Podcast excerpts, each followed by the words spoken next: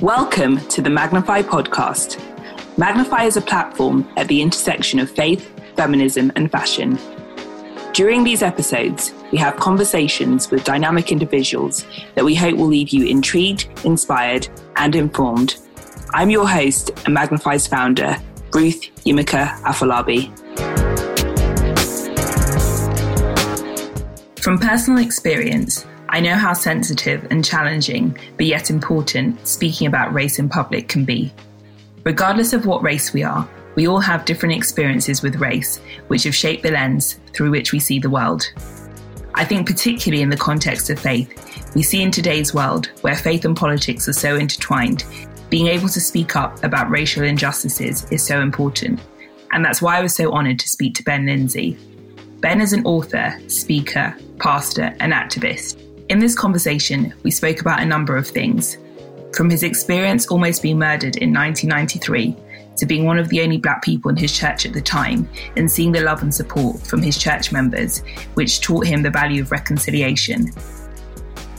We also spoke about his book on race and faith, and crucially, why he thinks it's important for us all to become empathetic and conscious of becoming anti racist.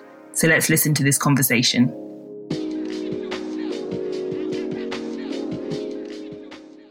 So I always like to start with a few quick fire questions for us to get to know you. Um, so firstly, what's a surprising, weird or unusual fact about you? I used to run a record label. Oh. Um, yeah, I used to run a, a grime label back in 2004. Um, and one of the people who we signed was a guy called Big Narstie. Hmm. Um, and uh, yeah, he's obviously gone on to do other things. Amazing. Um, and I always love this because I love the idea of conversation. If you could have dinner with four inspiring guests from anywhere, mm. um, who would they be? Yeah, brilliant question. So I would say the first person would be St. Augustine, mm. uh, first century black theologian, who, if you type into Google, um, you won't see him as being black, even though he um, he, he basically studied in in Egypt and was one of the pioneers of Christianity in the second, third century. And um, I'd love to just, I'd love to have dinner with him. I'd be just like, okay, you know, just what would it have been like to have been a a black man in Africa pioneering Christianity and just to be around that where that would have just been normal. It would have just been like that's not even a thing, you know. This is what we're, was around. So Saint Augustine would be one. Um, I think Martin Luther King would be another person. I just think just being having a conversation about how do you promote peaceful resistance in the, in the face of such adversity and violence um, would have been quite impressive and would have been amazing just to kind of see. Um, so he would have been great. Uh, the other person would have been Maya Angelou, I think. Just, um, yeah, just an incredible poet, writer, inspiration. So, you know, I reckon that'd be quite a good dinner uh, conversation. And then I suppose the fourth person would be I'm not sure I'd all these people around the same table. um, uh, think the fourth person would be Jay Z. Oh, uh, yeah. I, I, I'm a bit of a hip hop, 90s hip hop fan, and I think there'd be a load of kind of geeky questions I'd ask him about, you know, particular albums and what was his frame of kind of just thinking around that time. But more than it, more than any of that, I just feel there's a there's like a a business uh, kind of mind what he has, which I'd love to kind of just be able to unpick a little bit. Kind of like you know you're you're a black billionaire, and I'll be interested in just how you got there, or, or well, you can you can kind of see how he got there, but just some of the decisions and you know, it's good to be around successful people. So yeah, those those will be like my four very different uh, kind of inspiring people, at least from where I'm sitting anyway. Amazing. Um, and lastly, what's a favourite childhood memory you have? Oh my goodness, I had a cool childhood. You know, I was I was like I'm an only child. Oh, so basically meant that um, some people would argue that I was I was really spoiled. Um, I'd say that I was just well loved, you know. Just, um, I don't know, favorite childhood memory. I think oh, I'll tell you one. I'll tell you definitely one which will always stand out. I, I saw Michael Jackson at Wembley Stadium. Oh wow! 1988, 80 plus thousand people that will be, and it was incredible. And I can remember it like it was yesterday, like watching him moonwalk. It was Michael Jackson in his prime. You know, everyone loved him before any allegations came out. You know, it was like, oh, this is this is when you want to see Michael Jackson. So, and I went with my family. I went with my, my mum was there. My my uncles. It was incredible. So yeah, that would definitely be one of the standout memories. I think that would be hard to top, to be honest. yeah, I think yeah, I can't. Yeah, yeah, I reckon it's pretty. Yeah, it's up there brilliant. So obviously you're so passionate about talking about race, and I really want to get into that. Um, so growing up, how aware of race were you, um, and what was your experience growing up as a black man? Because I know we spoke before we started the interview that um, race, in a weird way, has really shaped a lot of my thinking. But I'd love to hear more about your experience. Yeah. Um, so I suppose growing up, you're aware of race, so you know, you're growing up in a in a in a black family, and my family were the type of family who didn't really hide much from me. Okay. So if there was something going on on the television around apartheid, you know, I was allowed to watch it, and my mum would explain what was going on, um, if my uncles had had experiences with the police, why they wouldn't sit me down as a five or six year old and go into explicit detail. You know, I remember overhearing conversations about, oh, you know, I was stopped by the police. I was I wasn't doing anything. So you began to kind of pick up some things as a as a kid. Where you're just like, oh, this is interesting. Certain sectors of society or certain institutions might have a slightly different perspective mm. on you because of the color of your skin. But we also were just very real about what was going on at that time. And I suppose it was um, as we got into the early 90s that racism in the area where I lived at the time, Southeast London, was really, really becoming explicit. Um, How did that kind of play itself out? Yeah, it played itself out in different ways. I, I speak a little bit about it in my book, but there was racist graffiti on my house. Wow. Uh, you'd have you'd be walking up the road and and people were shouting out the N word. Uh, you know, dog poo left through your letterbox. You know, just the normal everyday things. Which, like, fortunately, things have changed. But yeah, so that was happening, and then you started seeing people or hearing about people being attacked. Um, so probably one of the first people we heard um, who was who was attacked and killed actually um, in my age range would have been a guy called Rolan Adams who was killed in, in Thamesmead in southeast London. Um, before that, there was the New Cross fire in in the early eighties, which has always been speculated that that was like an arson attack, a racist arson attack. But I was a bit young to really understand what was going on. By the time we hit the 90s and I was in secondary school, we just kept on hearing like about these racist attacks, and then it really got amplified when Stephen Lawrence was murdered. Did that um, make you change your behaviour at all, or kind of? Yeah, I guess when we're young, we're supposed to be in an ideal world, carefree. Did that make you a lot more conscious of just how you went about your life? Yeah, I mean, I, what I would say before Stephen, so Stephen was murdered April 1993, and January 1993, I almost died in a racist attack. Wow. So, um, not too far from where Stephen was murdered. So I, that was the moment where everything changed for me. That was the there's um, I think it's William Blake who who has uh, who's written poetry about the um, age of innocence and age of experience, and I definitely remember getting to the point where I was like, okay, now this I'm now walking into the age of experience because prior to that point, I was pretty naive to stuff. You know, I might have heard some stuff was going on, but I've never been involved in racism to that degree. So then when Stephen was murdered, I, it was kind of like, okay, well, yeah, this stuff happens because it almost I almost died from a racist attack. And did it change my perspective? Definitely. I, I remember I was going out with a, a, a white girl at the time. I say going out. I was like 14, so clarify classify it as a as a full on, you know, serious relationship. But I remember just thinking, this can't I can't really continue with this, which I don't think was more to, I don't know if that was race, but more just probably a bit like I've just been beaten up and almost died and I'm a little bit embarrassed and I don't want to talk about this. And she was a really nice girl from what I remember. And I don't know how to really manage my emotions. Yeah. What, how I came out of that was that I just saw a real love and support from the church I was going to at the time. In was that quite a mixed church or? No, it wasn't mixed. Well, we were the only black family in the church. um, uh, we brought the mix. That, that what it was. But no, um, I think what they they were just incredible in terms of their love. My mum recently showed me some letters, which I don't think I'd ever seen before from from the congregation who were really appalled and uh, upset about what happened.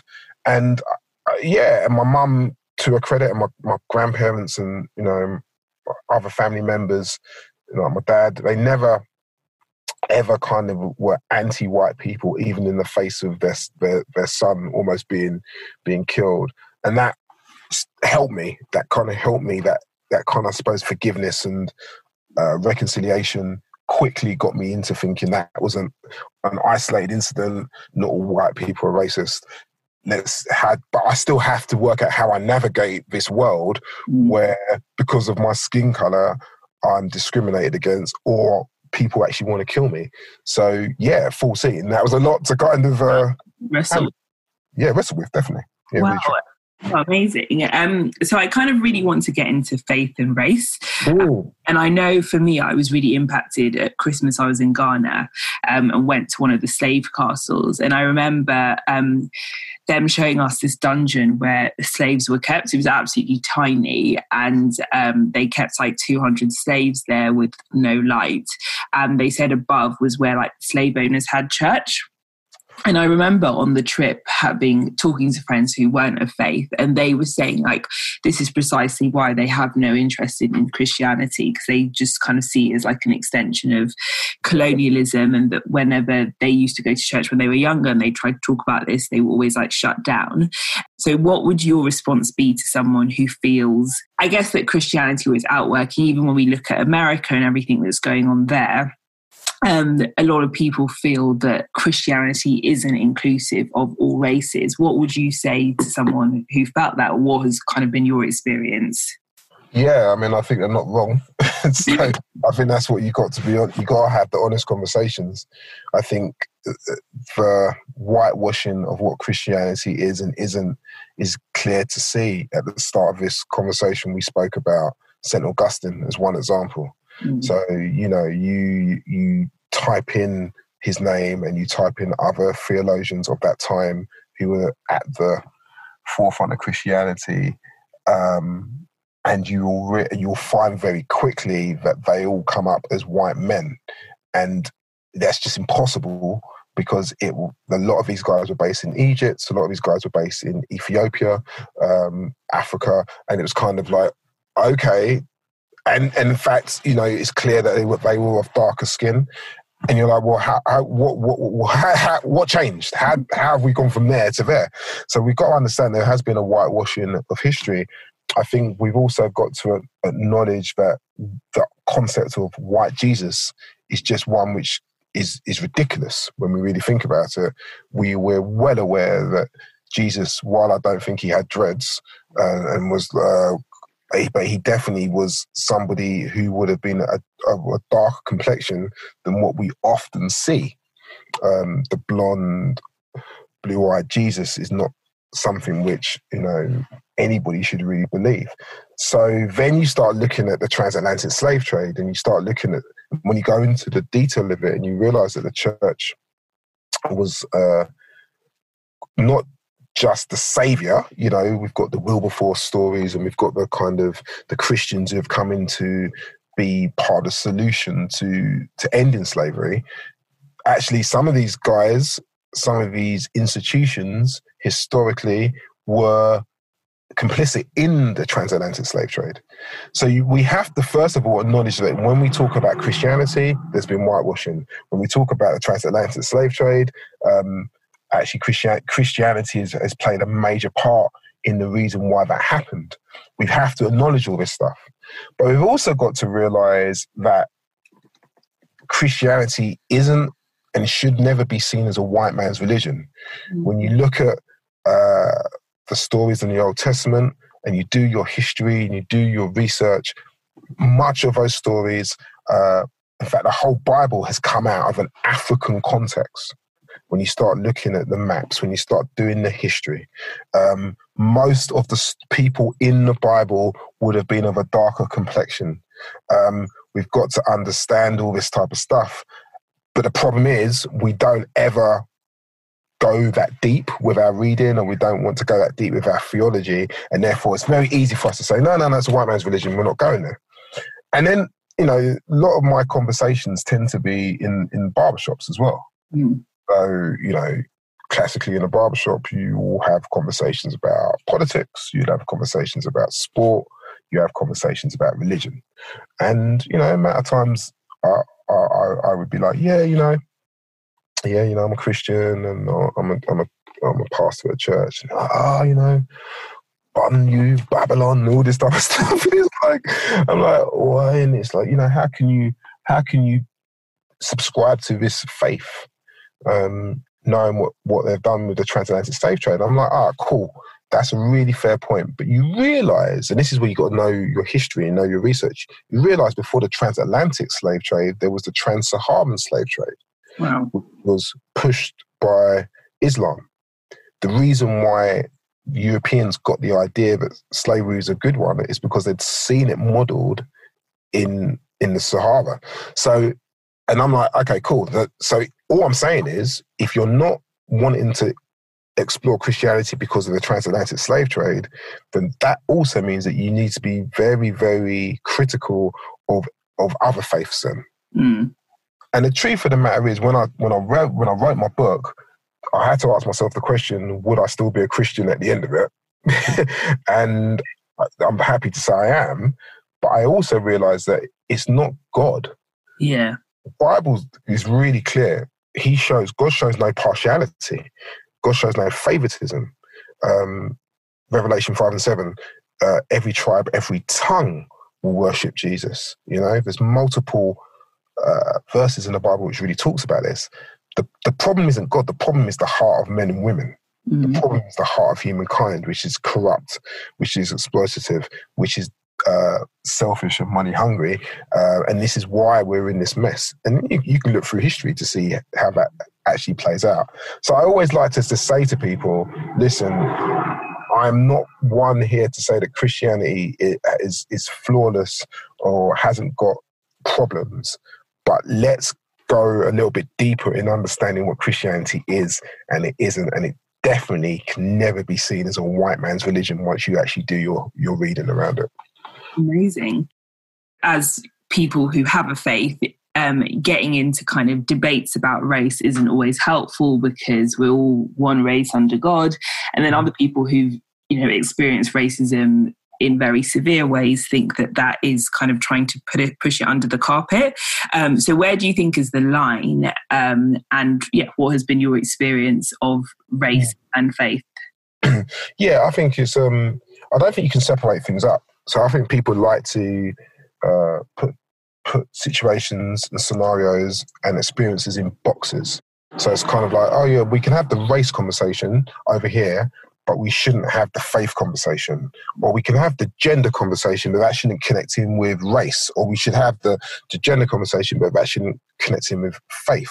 There's a term called intersectionality, which basically means that there is a, a combination and uh, a mix of multiple things.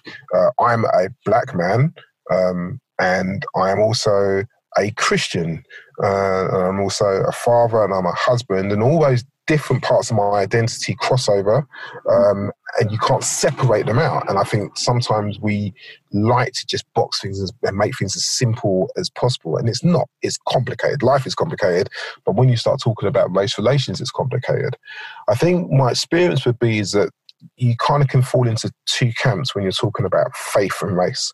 You can be in the color blindness camp uh, uh, there's no male, there's no female, there's no Jew, there's no Gentile. We're all one under Christ, and it's kind of like I don't see color. Um, and I think people who say that, uh, most people come from a good place. Um, they're like, you know, I don't see color. I see you as my brother or sister in Christ, and therefore, you know, we're all equal. Uh, and I'm like, okay, cool. But the problem with that statement is you don't see color. Well, I, I, I, see I see color, and God sees color because otherwise He would have made us all the same. And and therefore, because of going back to what I said about the intersectionality, actually, you know, me being a black person is a massive part of my identity. Mm. Um, so I have a I have a problem. So the color blindness p- perspective I, I, struggle with, but then at the same time, at the other end of the spectrum is what I would call color consciousness. I'm black. That is all that matters, and everything else is secondary. And I'm like, uh, well, I don't sit there either, mm. because yeah, we are actually when you talk about Christianity, we are all under the blood of Christ, and He died for all. And it is actually the blood of Christ which unites us together. And in, in our brothers and sisters, I mean, you know what church is like. There's multiple people who you would not even think about connecting with, but you are connected by, by Jesus Christ. And that's what makes Christianity so interesting. So I don't want to be at the kind of blindness end of the spectrum because I don't think that's helpful. You're not you're not acknowledging or prepared to celebrate part of my identity, but I'm also not at the color the, the color consciousness end of the spectrum where I'm putting my blackness before anything else. Mm. I think you've got personally for me, I have to wrestle with this. It's something I have to wrestle with a, a, lot, and I have to somehow combine it to say, yeah, I'm a black man who's a Christian, respect my identity, but ultimately know that I'm a I'm a, I'm a son of the Most High as well. So Ben, when you have conversations about race, what's your aim? What are you trying to achieve? I just want to be able to have a conversation where you're not feeling white people not feeling guilty. I'm not looking for white guilt. Um, I'm not even trying to blame anybody for anything.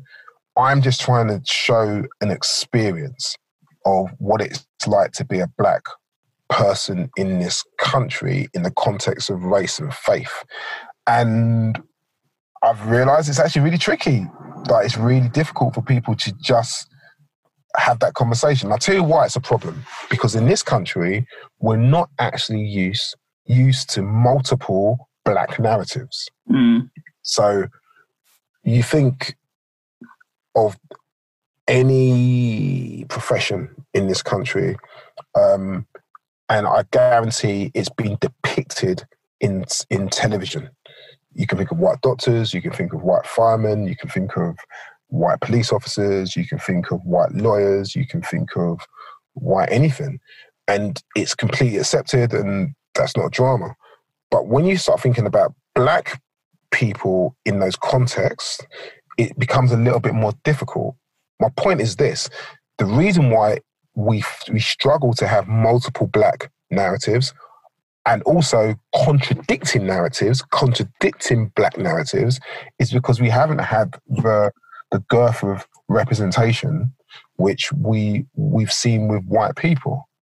And that is a massive problem. That's why when I talk sometimes or other people try and, you know, our Ben's like this or this person's like that, we tend to fall into two categories. I'm either seen as, oh, you know, uh, the Carlton from Fresh Prince. Oh, he's the acceptable black guy for, for, for, you know, the white population. Yeah, we can get with him. Or Malcolm X. Oh no, he's like the extreme radical uh, black person. All struck, we, we we struggle, and I'm like, ah, I'm kind of neither. But your reference points are only those two guys, even though we know in between those, between the Carltons and the Malcolm X's, there's multiple different narratives, and I think that is part of the reason why it's so polarizing. Um, and I think we also just got to be aware, and it's interesting at the moment, isn't it, with the whole COVID 19 stuff which is happening, it's really interesting that race still comes up as part of the issue in this. Yeah. You start seeing the disproportionality of, of, of how this is impacting uh, ethnic minorities. I think it's really interesting to see who are the frontline workers, who are the people who are serving our communities really well. The NHS, the transport workers, they tend to be people of color, and yet these are the people who are dying as well. And and it's like, ah, uh, do you know what? We should have a conversation about why this is. But again, the moment you start saying it, oh, you know, oh, Ben, you would say that, or oh, that's you know, chip on your shoulder. It's like, no, no, no. Why is it that a lot of the poorer communities are really struggling, and they tend to be of people of color, and these are the people who are serving us? Yet they don't always get the respect. Mm. They don't always get the acknowledgement. You know, it's fascinating. I'm I'm for the NHS all day long, but six months ago, I'm pretty sure the conversation was you know, will the NHS be privatized and be sold off to America? Yeah. Um, oh, you know, we, we love everybody. Yeah, but again, a few months ago, the Windrush situation was basically sending people home who were actually some of the nurses and the bus drivers who were serving us for, for, for generations. So you see how complicated this this situation is around race and anything, and um, and I think it's difficult. I, I think it's very tricky for this country to have a a balanced conversation about about racism. Is there a way that if you're someone that has been affected by race that you can also be constructive in the way that you open up discussions about race? Yeah, I mean, I, I think it's a you got to work out whether you really are prepared to have these conversations. So if you've been impacted by racism, I, I wouldn't rush into that because I think that has the potential to cause you a lot of trauma. Mm. So you know, I'm 42 years old.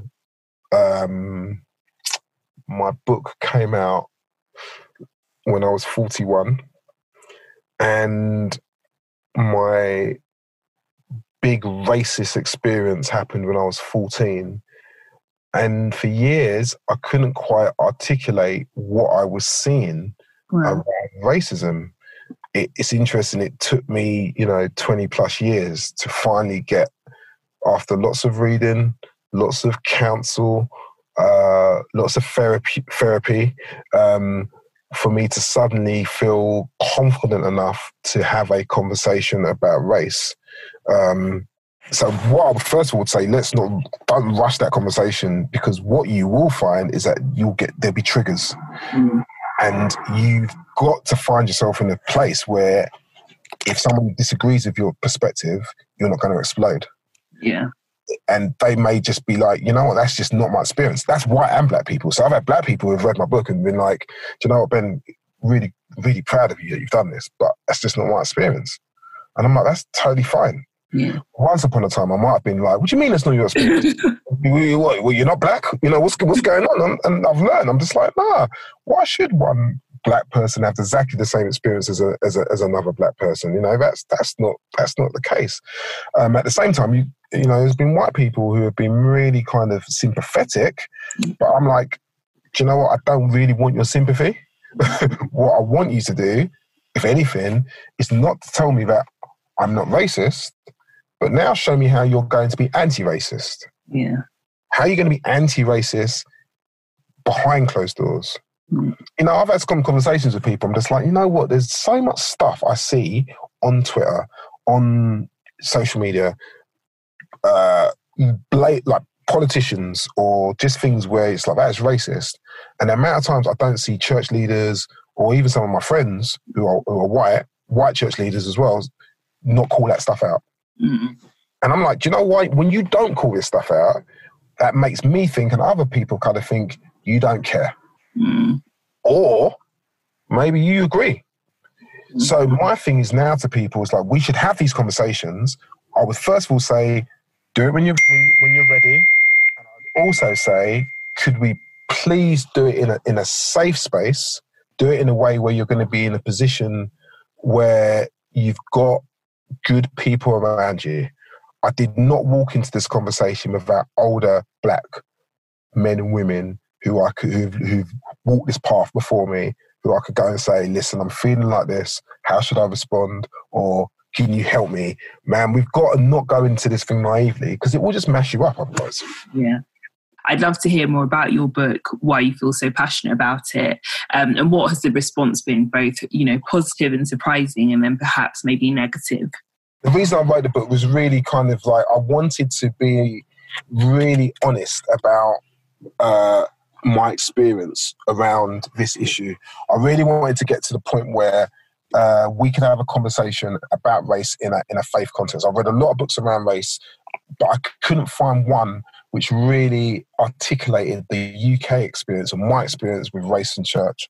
I grew up in a white majority Baptist church. I then uh, became a Christian in a white majority movement of churches. I then ended up leading a, a, a white majority church and in a in a very diverse area. So there was a few things I picked up and experienced. I was like, oh, I, I, think I can actually maybe articulate some experiences, and I think I actually there's some observations where I think we can help church leaders. How do you build a diverse church? And if I'm honest, it just I just start getting annoyed because what was I kept on seeing was all these websites. You know, you know the type of websites when you visit a church website and it's got you got the black guy, you got the Chinese girl, you got like the uh, the, the, person with a disability, and it, and you, then you go to the church and you might see these guys there, but they're not actually talking to one another.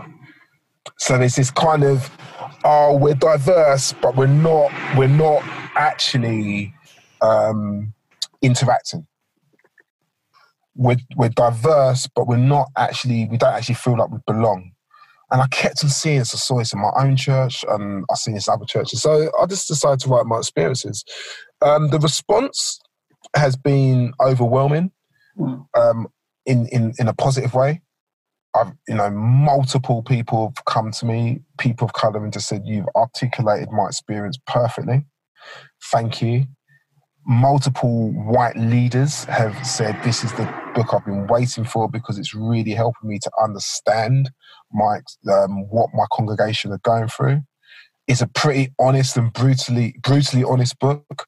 There's questions at the end of every chapter, so people don't feel like, oh, I've read this chapter now, I don't quite know what to do. No, there's some real helpful questions at the end of each chapter where you can now go to your your leadership team or go to your friends and start those conversations.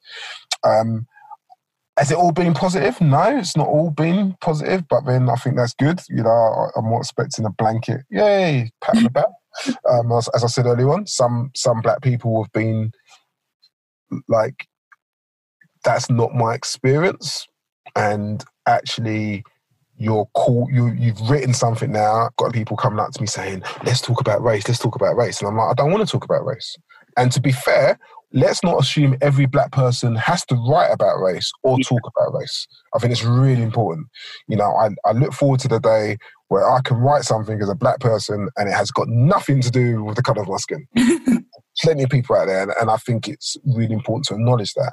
The vast majority of people have just been like, you know what, this is really needed, and this is going to start a conversation, and this is what we want. So yeah, it's been it's been it's it's it's been really good. I, I think I knew deep in my spirit.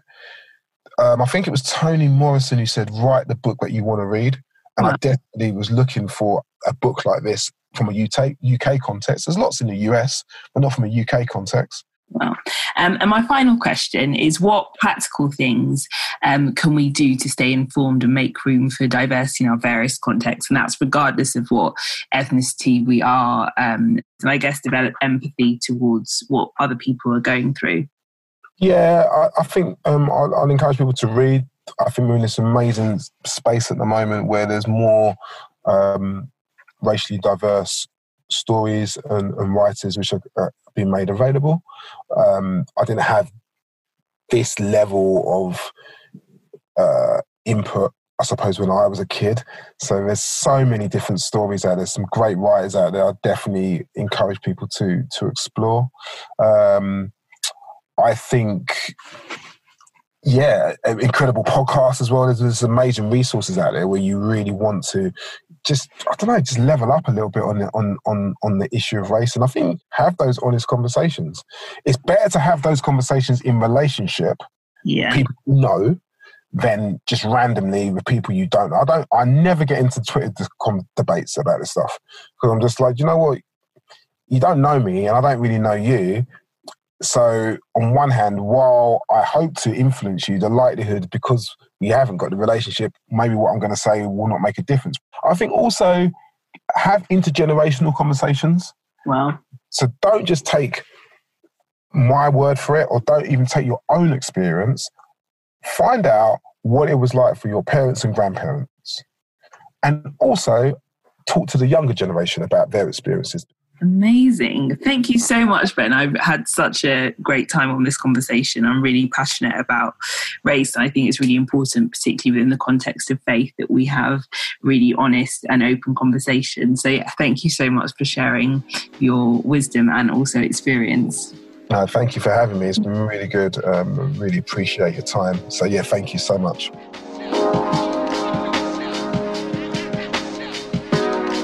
Thanks so much for joining us for this episode. Don't forget to subscribe, and if you know anyone who might benefit from this, go ahead and share this with them. Also, don't forget to rate and review, it really helps us out. See you next time.